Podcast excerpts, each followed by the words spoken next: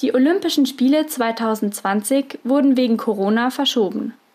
Das große Sportevent, auf das so viele hingefiebert haben, soll jetzt ein Jahr später stattfinden. Letzte Woche hat in unserer ersten Olympiafolge die Profischwimmerin Jessica Steiger erzählt, wie sie ihr Karriereende an die Olympiaverschiebung angepasst hat. Heute hört ihr die zweite Olympiafolge. Dazu haben wir die 25-jährige Leichtathletin Katharina Trost als Gast bei uns. Ich bin Ann-Kathrin Stich und freue mich, dass ihr die Sportgondel hört. Ich kann nur dazu sagen, wenn Sie flotte Sprüche hören wollen, dann müssen Sie nach München gehen.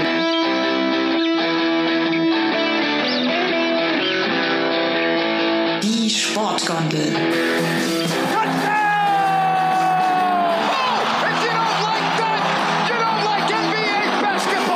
Der Lift für Sportfreunde. Fort der da oben, wie die gesenkte Sau, muss ich so sagen.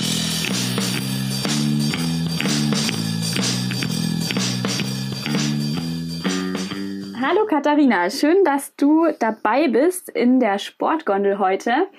Ähm, du bist Mitten Mittelstreckenläuferin auf 800 und 1500 Meter und eigentlich wärst du ja gerade auf den Tatanbahnen in Tokio unterwegs. Wo warst du denn eigentlich gerade, als du von der Olympiaverschiebung äh, dieses Jahr erfahren hast? Hallo erstmal, ja, freut mich, dass ich hier sein darf. Ähm, als ich davon erfahren habe, war ich tatsächlich zu Hause bei meinen Eltern. Ähm, also ich wohne eigentlich in München und als das Ganze mit Corona so aufkam und ein bisschen ernster dann auch wurde, habe ich aber beschlossen, dass ich, weil ich echt eine kleine Wohnung auch in München habe, dann lieber zu meinen Eltern aufs Land gehe. Ich wohne in der Nähe vom Berchtesgadener Land oder im Berchtesgadener Land. Ähm, genau, und war deswegen zu Hause. Äh, was war so deine erste Reaktion? So, oh, Olympia 2020 ist nichts wegen Corona. Ähm, was hast du dir da gedacht? Ähm, also um ehrlich zu sein, habe ich schon so ein bisschen drauf gewartet, dass jetzt einfach endlich eine Entscheidung fällt. Äh, es hat ja doch ein bisschen länger gedauert, bis es dann wirklich dazu kam. Und ja, ich habe eigentlich damit gerechnet. Also für mich war es jetzt nicht so was Neues. Ähm, ich muss auch sagen, natürlich, also ich fand es super, super schade, dass es tatsächlich verschoben wurde, aber war gleichzeitig auch so ein bisschen erleichtert, weil ich eben, wie ich gerade schon gesagt habe, auch bei meinen Eltern zu Hause war und wir halt da schon, glaube ich, knapp drei, vier Wochen halt ganz anders trainiert haben als sonst. Und so im Olympiajahr ist ja doch nochmal der Fokus aufs Training anderer und man ist da viel intensiver dabei und das war halt einfach in der Zeit nicht möglich. Deswegen, ähm, ja, wäre es auch sonst einfach super schwer geworden, da wieder den Fokus drauf zu rücken und sich zu Hause so richtig zu motivieren, weil man halt nach wie vor einfach in der Krise irgendwie vieles anders machen musste, zum Teil nicht auf Sportplätze konnte, nicht in Hallen konnte und ja, da musste man schon sehr flexibel sein. Ja, es war ja auch irgendwie eine sehr unsichere Lage eigentlich. Also es wurde ja tatsächlich war es ja ein ziemliches Hin und Her auch länger, oder? Wie war das für euch als Sportler? Habt ihr da irgendwie euch auch so ein bisschen vielleicht irgendwie nicht so beachtet gefühlt, weil das ja doch echt lange ein Hin und Her war, ob es jetzt verschoben wird oder nicht. Ja. Wie war das für dich, dieser Entscheidungsprozess einfach? Ja, das stimmt. Also ich war auch echt eben froh, dass ich da auch zu Hause bei meinen Eltern war und so ein bisschen abschalten konnte, weil definitiv es war ein Riesen hin und her. Ähm, aus meiner Trainingsgruppe sind wir auch fast alle dann jeweils eben nach Hause gefahren, weil ähm, und haben da so ein bisschen, ja, dann versucht runterzukommen, die Motivation trotzdem aufrechtzuerhalten. Ähm, genau, wir hatten eigentlich das Glück, also unsere Trainingsgruppe, die ist auch so super eng. Wir machen echt viel auch zusammen in unserer Freizeit und unsere Trainer sind da auch super hinterher. Ähm, wir hatten dann jede Woche so eine Videokonferenz, haben uns immer mal wieder unterhalten, wie es so läuft, wie man sich weiterhin motivieren kann, weil es einfach eine schwierige Zeit war, weil man auch nicht wusste, ob dieses Jahr halt überhaupt noch Wettkämpfe stattfinden ähm, oder wie lange das Ganze dauert, so wann es wieder einigermaßen auch in den Trainingsalltag zurückgeht, weil eben, wie gesagt, bei uns in München dann einfach auch die Halle geschlossen wurde, man eben nicht mehr raus auf die Sportplätze konnte. Und dann war eigentlich für uns auch nur noch so der Wald, der halt zur Verfügung stand, wobei wir da als Leichtathlet oder vor allem als Läufer auch wirklich Glück hatten, weil wir halt im Wald oder beziehungsweise überall laufen können. Ich glaube, da hatten es manche technischen Disziplinen schon deutlich schwerer. Ja, stimmt, da konntet ihr dann echt gut ausweichen. Genau. Jetzt, jetzt hast du es ja gerade schon angesprochen, das Training während Corona. Ähm, das war ja auch echt von den Gruppen her sehr schwierig, weil man ja ähm, Auflagen auch hatte, wie viele Leute auf einmal in einem Raum oder auch draußen zusammen sein durften. Ähm, wie waren da die Auflagen bei euch? Musstest du komplett alleine trainieren oder Hattest du da Unterstützung auch mit der Gruppe? Wie war das? Ähm, also während der Zeit, wo ich zu Hause war, habe ich wirklich komplett alleine trainiert. Da durfte man ja auch nur alleine trainieren, beziehungsweise mit einem Familien Familienmitglied. Ähm, meine Mama ist Leichtathletiktrainerin und läuft auch selber noch ähm, in der Seniorenklasse und ähm, die ist dann ab und zu mit mir mit dem Fahrrad mitgefahren und so. Aber ich war eben, wie gesagt, zwei komplette Monate eigentlich zu Hause und da auch ziemlich isoliert. Ähm, dann ab Mitte Mai bin ich aber wieder nach München gekommen und da war es dann schon so, dass man, ähm, ich glaube, ein, zwei Wochen später sich dann schon wieder zu fünf, also zu fünf trainieren durfte, also zu viert plus ein Trainer.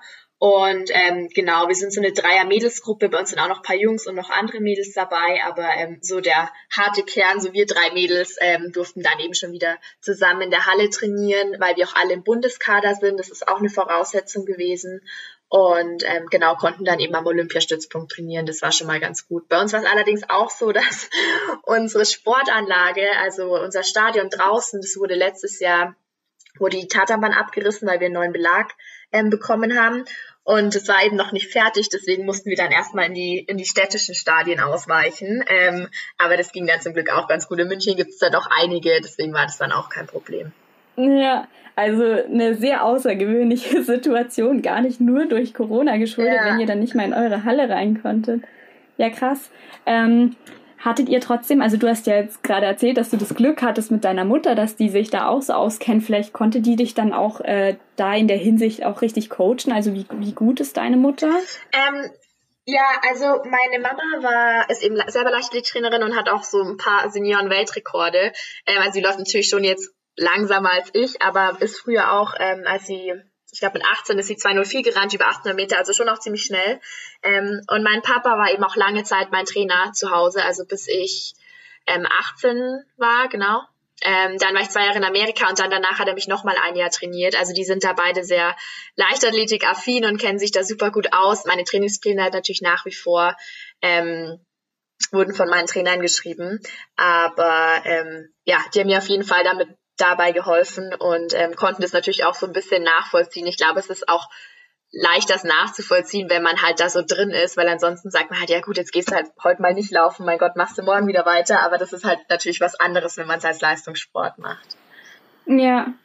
Ja, dann hattest du ja von zu Hause auf jeden Fall auch nochmal die Unterstützung. Ja, ja, ja, auf jeden Fall. Ähm, jetzt hast du schon gesagt, deine Coaches haben ähm, Trainingspläne auch aufgestellt.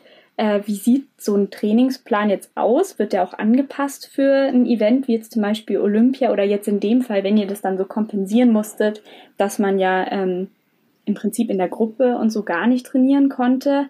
Äh, wie sah da der Trainingsplan aus? Wie oft ja. trainiert man? Ähm, also an sich ist es so, dass wir die meiste Zeit oder zumindest in der Vorbereitung eigentlich von Oktober bis ins Frühjahr rein.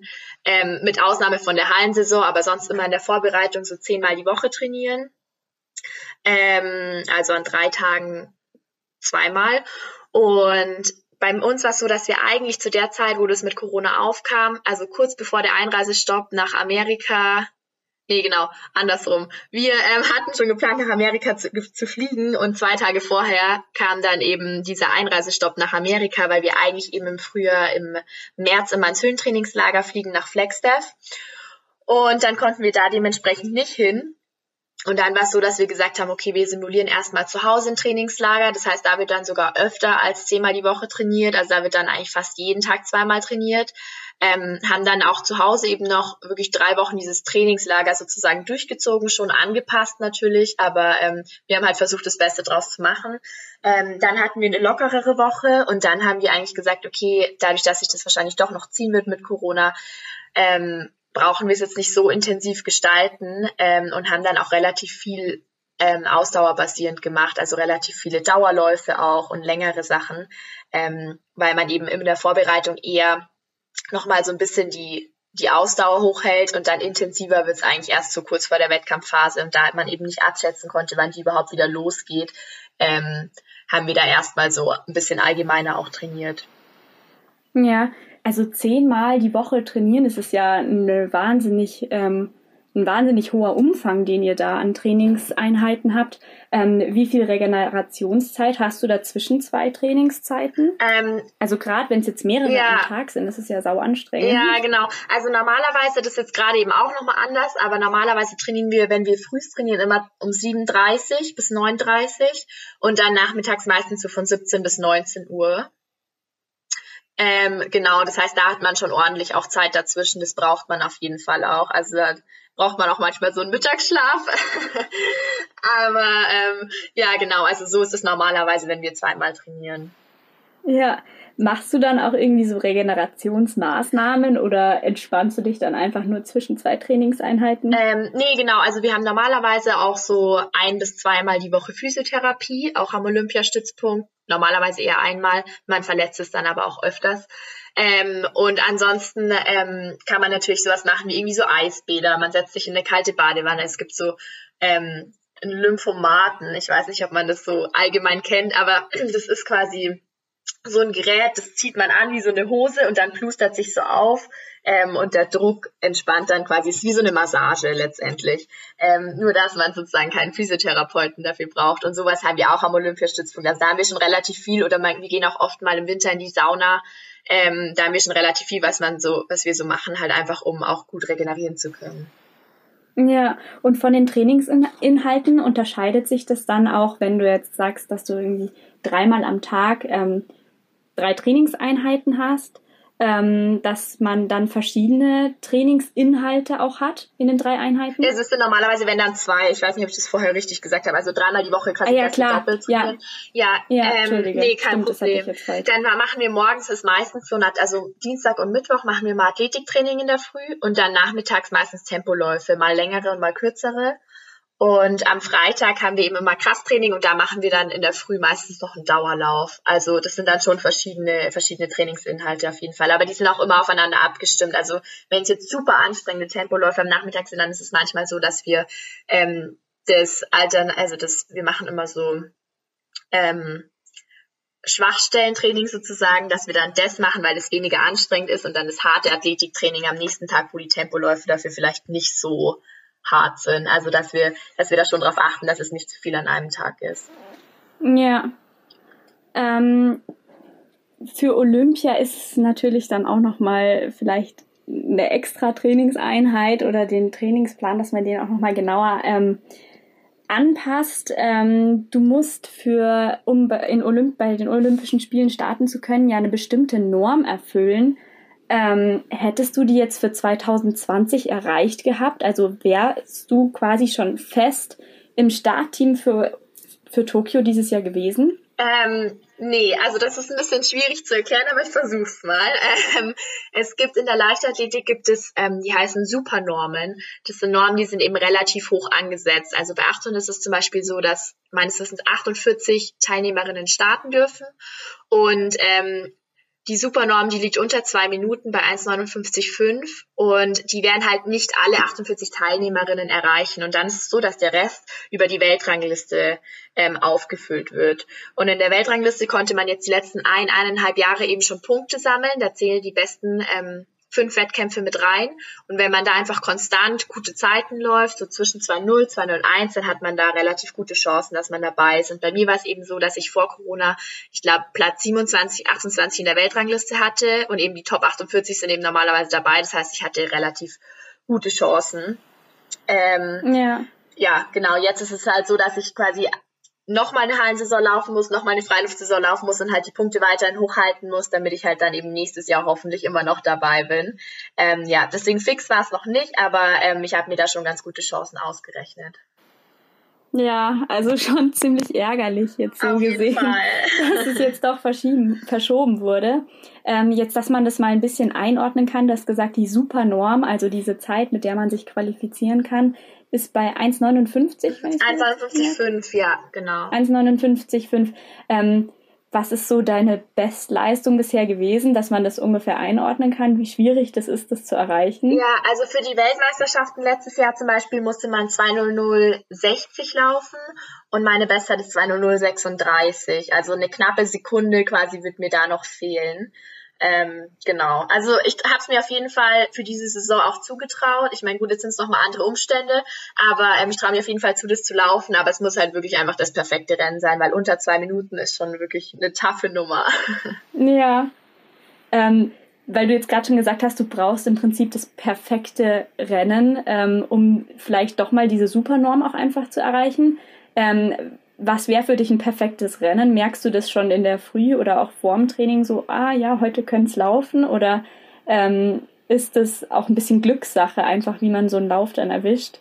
Ähm, es ist auf jeden Fall ein bisschen Glückssache, weil bei 800 Meter, das wird ja nicht in Bahn gelaufen. Deswegen, da ist halt nicht nur man selbst irgendwie da, sondern halt auch alle anderen, die mitrennen. Und ähm, von denen hängt es halt auch ab, wenn man mal einen Ellbogen reinkommt oder jemand halt doch irgendwie zwischendurch mal langsamer läuft oder weiß ich nicht. Das hängt halt immer alles auch von den Gegnerinnen dann in dem Moment ab. Ähm, aber auch für das, was man quasi selber zutun kann, man merkt schon eigentlich in der Früh schon beim Aufstehen, äh, ob, ob man locker ist, wie man sich fühlt. Äh, ja, also ich meistens, glaube ich, so von dem Umfeld kann man schon morgens sagen, ob es gut laufen könnte oder ob man sich vielleicht doch ein bisschen schlapp oder müde fühlt oder einfach vielleicht auch zu hart im Vorfeld trainiert hat und das noch so ein bisschen in den Knochen steckt. Aber ähm, letzten Endes ist dann wirklich jedes Rennen neu. Also kein Rennen ist gleich. Man muss sich eben immer auch auf die Gegner einstellen. Und ähm, ja, die können einen entweder pushen oder aber auch zurückhalten, auf jeden Fall. Jetzt hast du gerade schon auch gesagt, dass die, ähm, dass die von diesen 800 Metern hast du jetzt gerade ähm, ganz konkret gesprochen. Das wären auch wäre auch die Disziplin gewesen oder die ähm, Streckenlänge, für die du in, äh, bei Olympia gestartet wärst. Ähm, 1500 läufst du auch. Äh, woran liegt es, dass du für die 800 starten würdest und für die 1500 nicht? Ähm, also tatsächlich äh, letztes Jahr, also als ich in 2019 sozusagen reingegangen bin, dachte ich, dass wenn es eher über die 1500 klappt. Dann war es aber so, dass ich ein super starkes 800 Meter Rennen hatte, wo ich auf einmal eben 2.00 gelaufen bin und meine Bestzeit gleich am Anfang um fast zwei Sekunden verbessert hatte. Und ähm, ja, dann waren auf jeden Fall die 800 Meter ähm, greifbarer. Und ich bin auch früher immer schon 800 Meter gelaufen. Das macht mir wahnsinnig viel Spaß. Ich mag auch die 1500 Meter. Aber ähm, ja, 1500 Meter ist schon auch nochmal deutlich länger. Das muss man auch vom Kopf her, ist es auch, finde ich, deutlich schwieriger zu rennen. Ähm, und ja, ich bin einfach dann auch viel, viel mehr. Ich bin letztes Jahr draußen nur einmal 1500 Meter gelaufen und wirklich super oft dann die 800. Und da habe ich auch einfach schon ein bisschen mehr Erfahrung und ähm, eben auch die Punkte dann bekommen in der Weltrangliste. Dadurch, dass ich nur einmal draußen gelaufen bin, also die 1500 Meter draußen gelaufen bin, habe ich da auch nicht so viele Punkte sammeln können. Ah, okay. Also, aber ähm, würdest du sagen, dass du eine Lieblingsdisziplin von den beiden hast? Ja, es wäre zu sagen, mich sehen sehr viele Leute ähm, so in der Zukunft auch eher auf den 1500 Metern, aber gerade noch so auf den 800.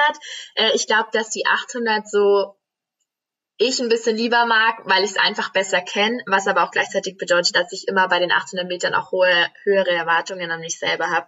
Das heißt, ich habe gestern 1500 Meter Rennen gehabt, bin da Bestzeit gelaufen, war super happy damit, aber da gehe ich schon auch ein Tickchen entspannter ran, einfach weil ich weiß, dass ich da definitiv noch mehr Potenzial auch habe, weil ich halt noch nicht so oft gelaufen bin und bei 800 ist es halt wirklich so, um da eine Bestzeit zu laufen, muss eben, wie ich vorher schon gesagt habe, so das perfekte Rennen her. Da habe ich bei 1500 Meter noch ein bisschen Puffer, würde ich sagen. Ah, okay. Aber ist ja vielleicht auch noch drin. Ja, mal gucken. Wie, ähm, wie war das für dich von der Motivation her? Weil so, wenn ich mich jetzt so ein bisschen in deine Situation versetze, ähm, du hättest echt wirklich richtig gute Chancen gehabt, dieses Jahr zum ersten Mal auch bei den Olympischen Spielen einfach an den Start zu gehen, was ja mega cool ist. Ja. Ähm, und dann kommt sowas Unvorhersehbares wie Corona dazwischen. Ähm, wie war das für dich von der Motivation her, da dran zu bleiben und einfach das Training mehr oder weniger wie gehabt einfach durchzuziehen? Ja, ähm, also ich hatte eine Woche, da war ich echt ein bisschen am Straucheln, muss ich sagen. Das ist mir sehr schwer gefallen, aber der Rest ging echt super gut. Eben, wie gesagt, weil wir wöchentlich so Telefonkonferenzen haben, drüber gequatscht haben, wie es uns so geht.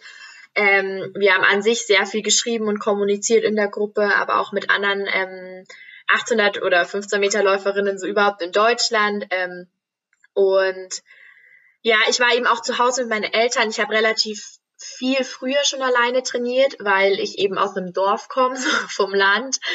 Und da waren halt auch nicht so viele, die dann da mit mir mitgerannt sind. Deswegen war ich das auch schon so ein bisschen gewohnt. Ich glaube aber, das ist so auch das, was vielen sehr schwer gefallen ist, die einfach immer in Gruppen trainiert haben, weil man halt dann einfach alleine für sich das machen musste. Und sich da zu motivieren, ist definitiv nochmal schwieriger. Ähm, aber ich hatte da irgendwie gar nicht so Probleme. Also ich dachte auch, dass es mir schwerer fällt, aber äh, ja, es lief eigentlich echt gut, muss ich sagen. Also ich war schon die meiste Zeit motiviert und habe mich aber natürlich dann trotzdem noch umso mehr gefreut, als wir dann auch wieder zusammen trainieren konnten. Und ähm, ja, das hat's dann schon. Im Nachhinein habe ich dann festgestellt, es hat mir schon auch auf jeden Fall was gefehlt. Ja, das glaube ich. Ja. Vor allem, wenn es auch mit der Gruppe so passt, dass ihr euch auch einfach privat gut versteht. Ja, und so, genau, ja. Dann also, ist das ja auch einfach cool. Ja, das muss ich auch echt sagen. Also das genieße ich in München wirklich richtig. Ähm, ja, es ist einfach richtig cool, mit den Mädels zu trainieren und ähm, überhaupt auch in unserer Gruppe, auch mit den Jungs zusammen. Ähm, ja, wir haben da mal richtig viel Spaß und ja, dass man eben sich auch privat so gut versteht, das macht es einfach noch viel schöner. Ja, jetzt hast du ja einen extrem hohen Trainingsaufwand schon. Also jetzt habe ich es mir wieder gemerkt, es waren zweimal pro Tag, nicht dreimal, gesprochen. Also echt bis zu zehn Trainingseinheiten die Woche, was ja, also ich finde es schon extrem krass, wenn ich mir überlege, wie ich das zeitlich hinbekommen würde. Ähm, aber du hast ja irgendwie auch noch irgendwo ein Privatleben und du studierst ja sogar nebenher. Äh, wie kriegst du das alles überhaupt unter einen Hut? Ja, also ich habe Grundschullehramt studiert. Das fand ich ging echt ganz gut. Ähm, da hat man zwar viele Pflichtveranstaltungen, also mit Anwesenheit sozusagen, aber an sich ja, das, also das geht wirklich ganz gut. Das ist jetzt irgendwie kein Medizinstudium, so, das kriegt man schon hin. Ähm, aber ja, ich bin seit Dezember fertig, hatte eben eigentlich geplant, dass ich mich dann wirklich jetzt das komplette halbe Jahr mal wirklich nur auf den Sport fokussiere. Das hatte ich davor auch noch nie. Ähm, und eben vor allem auf Tokio und dann auch die EM, die ja in Paris gewesen wäre. Ja, jetzt war es halt so, dass ich, äh, dass das weggefallen ist. Ich meine, trainiert habe ich natürlich trotzdem, aber ich habe mich dann dazu entschieden, das hätte ich eigentlich erst ab September jetzt gemacht, dass ich äh, jetzt seit eigentlich Mitte, Ende Juni als ähm, angestellte Lehrkraft arbeite an der Schule, an der Grundschule und es macht mir auch richtig viel Spaß. Es sind auch nur in Anführungszeichen äh, zwei Tage die Woche, also ich mache acht Stunden und ja, das geht ganz gut. Und das wollte ich eben nächstes Jahr dann auch noch machen, bevor ich dann 2021 im September, da will ich dann erst mein Referendariat beginnen, weil das in Bayern schon nochmal ähm, schwieriger ist, mit dem Sport zu kombinieren. Und deswegen dachte ich mir, da gebe ich mir noch ein Jahr, sammle noch ein bisschen Erfahrungen, arbeite schon mal ein bisschen und ähm, ja, hoffe, dass ich dann entspannter einfach ins Ref starten kann und das dann auch weiterhin noch gut mit dem Sport zu vereinen ist dann hättest du quasi wahrscheinlich vormittags einfach deine Klasse in der Schule und am Nachmittag dann ein Training oder wie machst du das? Ja,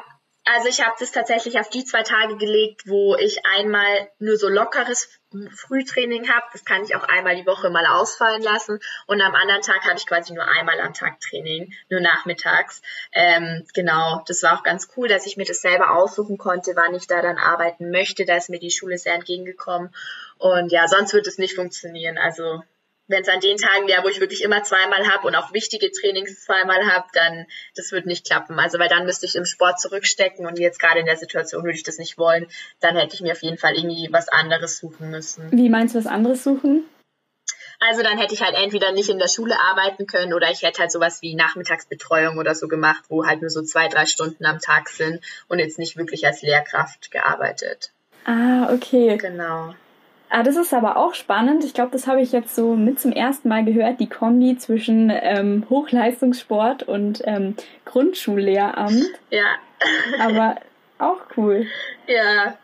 Du bist Leichtathletin. Wie lange äh, machst du schon dieses äh, Laufen und auch 800 und 1500 Meter? Bist du da direkt dazu gekommen oder hat sich das so über die Jahre entwickelt, mm. dass du gemerkt hast, dass dir das einfach mehr Spaß macht? Ja, also dadurch, dass meine Mama eben auch schon Läuferin, schon immer Läuferin war, mein Papa auch ihr Trainer war und ähm, daneben auch meiner, habe ich das wirklich schon sehr lange gemacht. Ich habe in der Grundschule angefangen, also mit sechs Jahren ähm, bei uns zu Hause im, im Leichtathletiktraining, habe da aber halt noch super allgemein natürlich trainiert. Also da kann man jetzt auch noch nicht so speziell was machen und habe eigentlich allgemein trainiert, bis ich so 13 war. Also habe halt alle Disziplinen ausprobiert und genau, hatte da auch meinen Spaß dran. Ich habe auch noch andere Sportarten nebenbei gemacht und dann so mit 14, 15 bin ich dann schon so eher auf ähm, zum Laufen und vor allem halt auf die 800 Meter gegangen. Damals bin ich noch gar nicht 1500 Meter gerannt und genau und dann so ich bin eigentlich 800 Meter wirklich immer nur 800 Meter gelaufen, vielleicht einmal ein 1500 Meter Rennen im Jahr,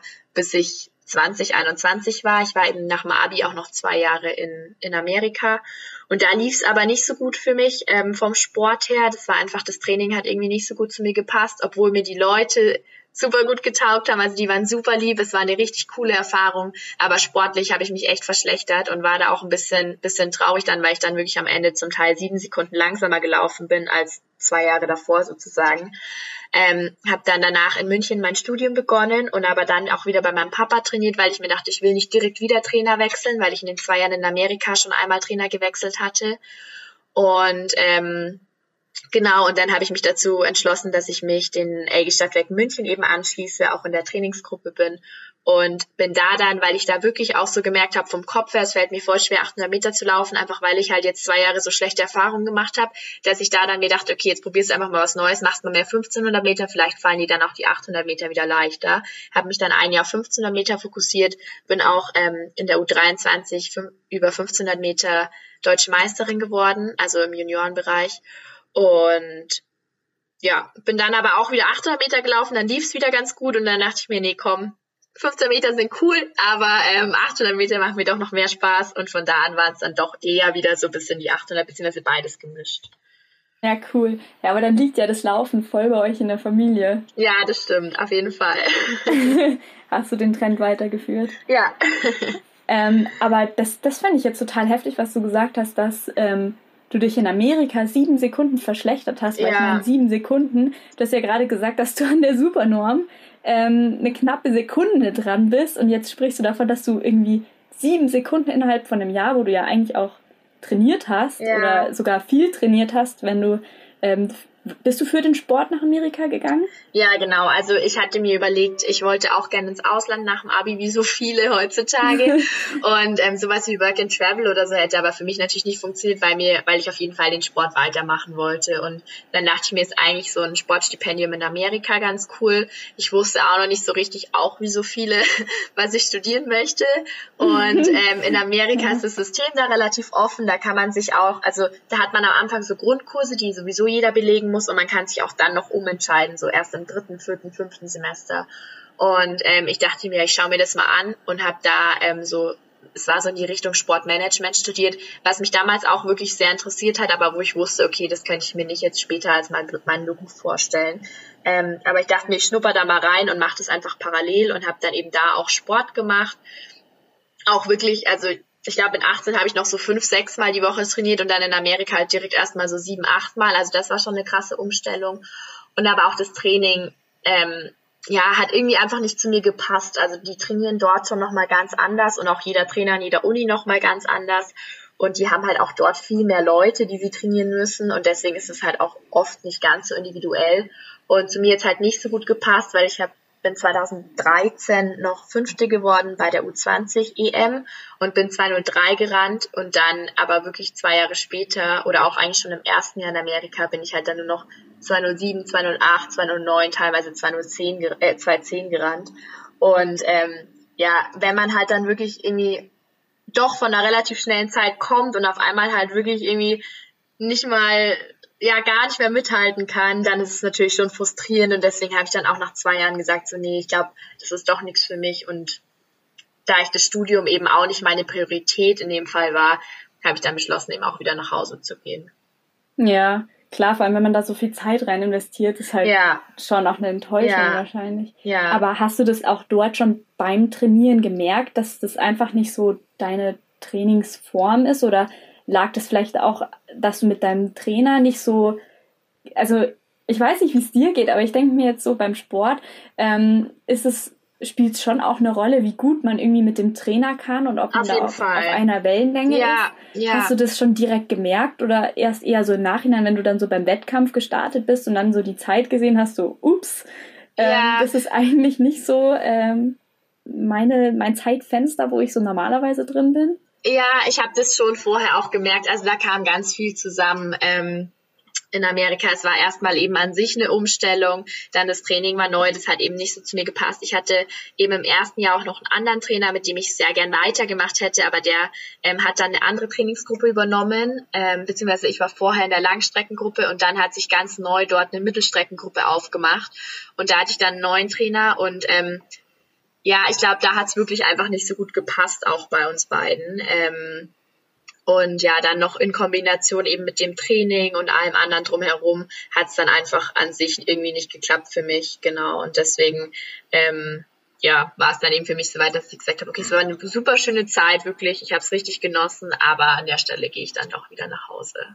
Ja, und hat es dann in Deutschland, als du dann, wie hieß, äh, wie hieß die Mannschaft nochmal, wo du dann weitergemacht hast in München? Ja, also ich bin auch jetzt noch ähm, bei den LG Stadtwerken München, genau, ah, okay. das ist mein Verein dann quasi seitdem oder warst du schon vor Amerika da auch? Nee, davor war ich noch eben zu Hause bei meinem alten Verein und ähm, danach auch erstmal nochmal wieder für ein Jahr und dann habe ich gewechselt, also seit 2016 im Herbst bin ich bei den LG Stadtwerken München. Ich habe dann eben nochmal ein Jahr bei meinem Papa trainiert, das hat aber dann irgendwie auch nicht mehr funktioniert, also überhaupt nicht jetzt, das lag überhaupt nicht an meinem Papa, sondern einfach irgendwie das Training hat dann auch nicht mehr so gut funktioniert für mich und irgendwie... Ähm, ja, ich, also im Training an sich lief es immer voll gut, aber im Wettkampf hatte ich dann einfach auch so eine Blockade im Kopf. Also einfach, weil es halt die, die Jahre davor halt nicht so gut lief und ich mir dann schon immer so eingeredet habe, ja, okay, gut, es wird wahrscheinlich wieder so laufen wie das Rennen davor und das war schon so hart und ja, genau, deswegen glaube ich, war es auch ganz gut, dass ich dann wirklich gesagt habe, okay, an der Stelle, dann mache ich in München weiter und kriege nochmal einen ganz neuen Input irgendwie und auch eine Trainingsgruppe, weil ich halt dann auch oft mit dem Studium dann halt wirklich jedes Wochenende trotzdem heimgefahren bin, um zu trainieren, weil ich eben, also meine Eltern wohnen halt eineinhalb Stunden von München entfernt. Und es war mir dann auch irgendwann der Zeitaufwand einfach zu groß. Und ähm, genau, in München hat es dann wieder super gut geklappt. Und ja, deswegen bin ich froh, dass ich mich dann dazu entschieden habe. Ja, vielleicht ist manchmal so ein einfach nochmal irgendwie ein anderer Ansatz. Ja, genau. Echt einfach genau das, was ja. irgendwie nochmal gefehlt hat. Ja, ja. Ähm, ist dir bei deinen Wettkämpfen, die du machst, ist dir da mal irgendwie so einer besonders in Erinnerung geblieben? Ich weiß nicht, gibt es da so welche, wo man sagt, boah, die laufe ich richtig gerne ähm, und andere, die man halt einfach eher so mitnimmt, weil sie halt auch im Wettkampfkalender drin sind, aber jetzt nicht, wo man sich so gezielt drauf freut, so dass es genau ja. der Wettkampf ist? Also ich finde, die deutschen Meisterschaften sind natürlich immer was ganz Besonderes. Jetzt dieses Jahr ist es nochmal ein bisschen anders, weil es dürfen ja keine Zuschauer dabei sein, aber zum Beispiel letztes Jahr im Berliner Olympiastadion, also das war schon einfach beeindruckend, da zu rennen. Ähm, da waren auch einfach echt viele Leute und das wird auch immer im Fernsehen übertragen und das ist auf jeden Fall, also sowohl in der Halle als auch Freiluft ist immer was Besonderes. Ähm, dann manche Meetings sind einfach natürlich auch richtig cool, wenn man dann wirklich mit vielen internationalen Athleten zusammen im Hotel ist. Ähm, und ja, dann da so zum Wettkampf gefahren wird mit einem Shuttle und irgendwie, weiß ich nicht, in coolen Hotels eben auch ist und da auch alles so viele Fans sind zum Beispiel jetzt in Glasgow, wo ich, ich bin 1000 Meter in Glasgow gelaufen im Februar und ähm, ja, in Großbritannien wird es schon auch nochmal richtig krass gefeiert, so der Sport und also Leichtathletik auch und in die Halle reinzukommen war auch richtig cool.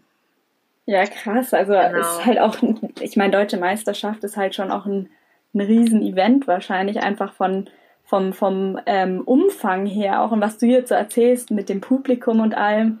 Ja. Das ist ja cool. Ja, und dann natürlich halt so internationale Rennen wie so eine Weltmeisterschaft oder auch damals die U20 EM. Sowas bleibt natürlich auch in Erinnerung, einfach weil es was ganz Besonderes ist.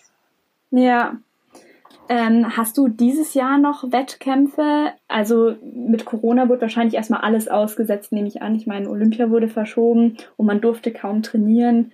Ähm, wie sieht's da jetzt im weiteren Verlauf vom Jahr noch aus? Ähm, ja, genau. Also wirklich bis Mai dachten wir, dass eigentlich wahrscheinlich gar nichts mehr stattfindet. Ähm, jetzt bin ich, ich bin vor zwei Wochen in Österreich gelaufen, 800 Meter und jetzt tatsächlich heute auch wieder gekommen aus Leipzig, weil ich gestern 1500 Meter in Leipzig gerannt bin.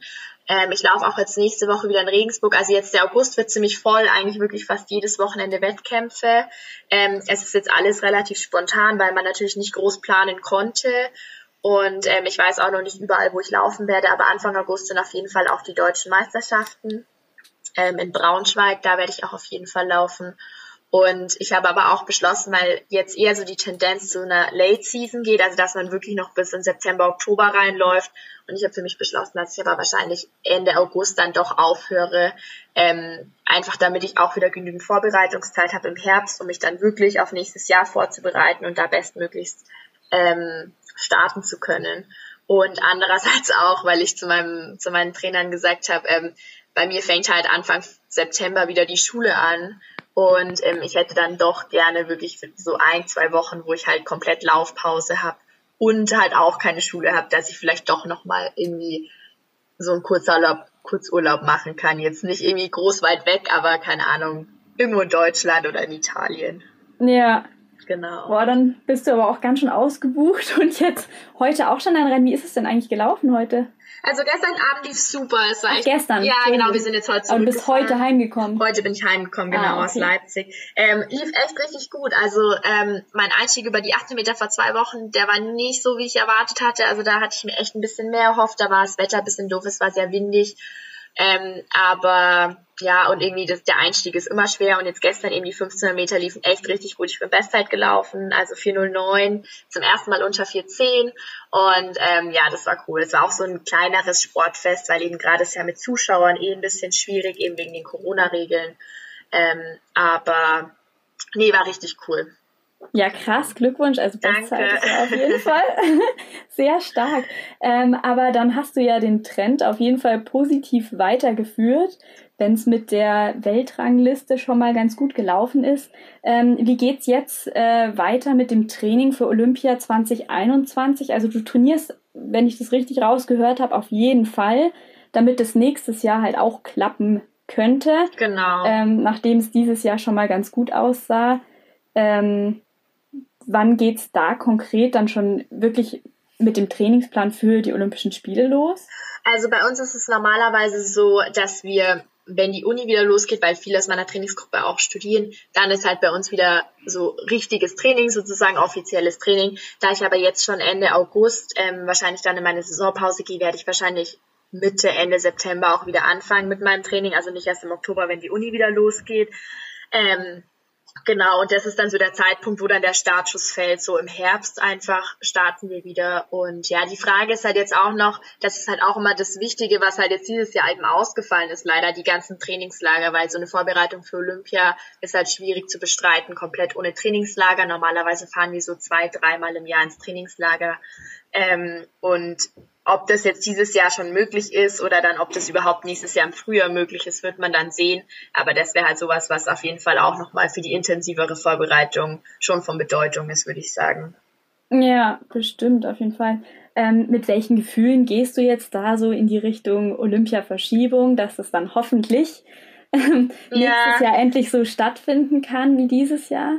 Ähm, ja, also eigentlich muss ich sagen, freue ich mich drauf auf nächstes Jahr. Wie gesagt, ich hoffe, es klappt, kann man nie wissen, aber ähm, ja, ich denke mir, bis im Jahr kann auf jeden Fall noch viel passieren. Ähm, deswegen, ich gehe jetzt einfach mal davon aus, dass es stattfindet. Also muss ich auch, weil sonst, glaube ich, würde auch die Motivation dazu fehlen. Ähm, aber da muss ich auch echt sagen, bin ich echt froh ähm, über meine, ja, sozusagen duale Karriere, weil ich finde, wenn man irgendwie noch was anderes hat und ein zweites Standbein, dann, sobald das eine halt nicht so gut klappt oder irgendwas dazwischen kommt, kann man sich so ein bisschen auf das andere fokussieren. Deswegen war mir jetzt eben auch wichtig, dass ich halt sicher weiß, dass ich nächstes Jahr auch als Lehrerin eben arbeiten kann, diese zwei Tage in der Woche oder die acht Stunden, ähm, einfach damit ich noch irgendwas hab, so. Weil wenn dann wirklich so, das heißt ja, okay, Olympia ist doch nicht, dann glaube ich, würde ich schon auf jeden Fall erstmal in ein Loch fallen, ähm, hätte aber doch, wüsste aber halt, dass es auf jeden Fall auch noch was anderes gibt, auf das ich mich auch fokussieren kann. Ja, also auf jeden Fall so eine sichere Stütze Genau, irgendwo, ja, ja, dass man da noch was hat. ja. Ja, aber denkst du, du hast da gute Chancen, da nochmal richtig anzugreifen und da dich auch für ähm, Tokio zu qualifizieren?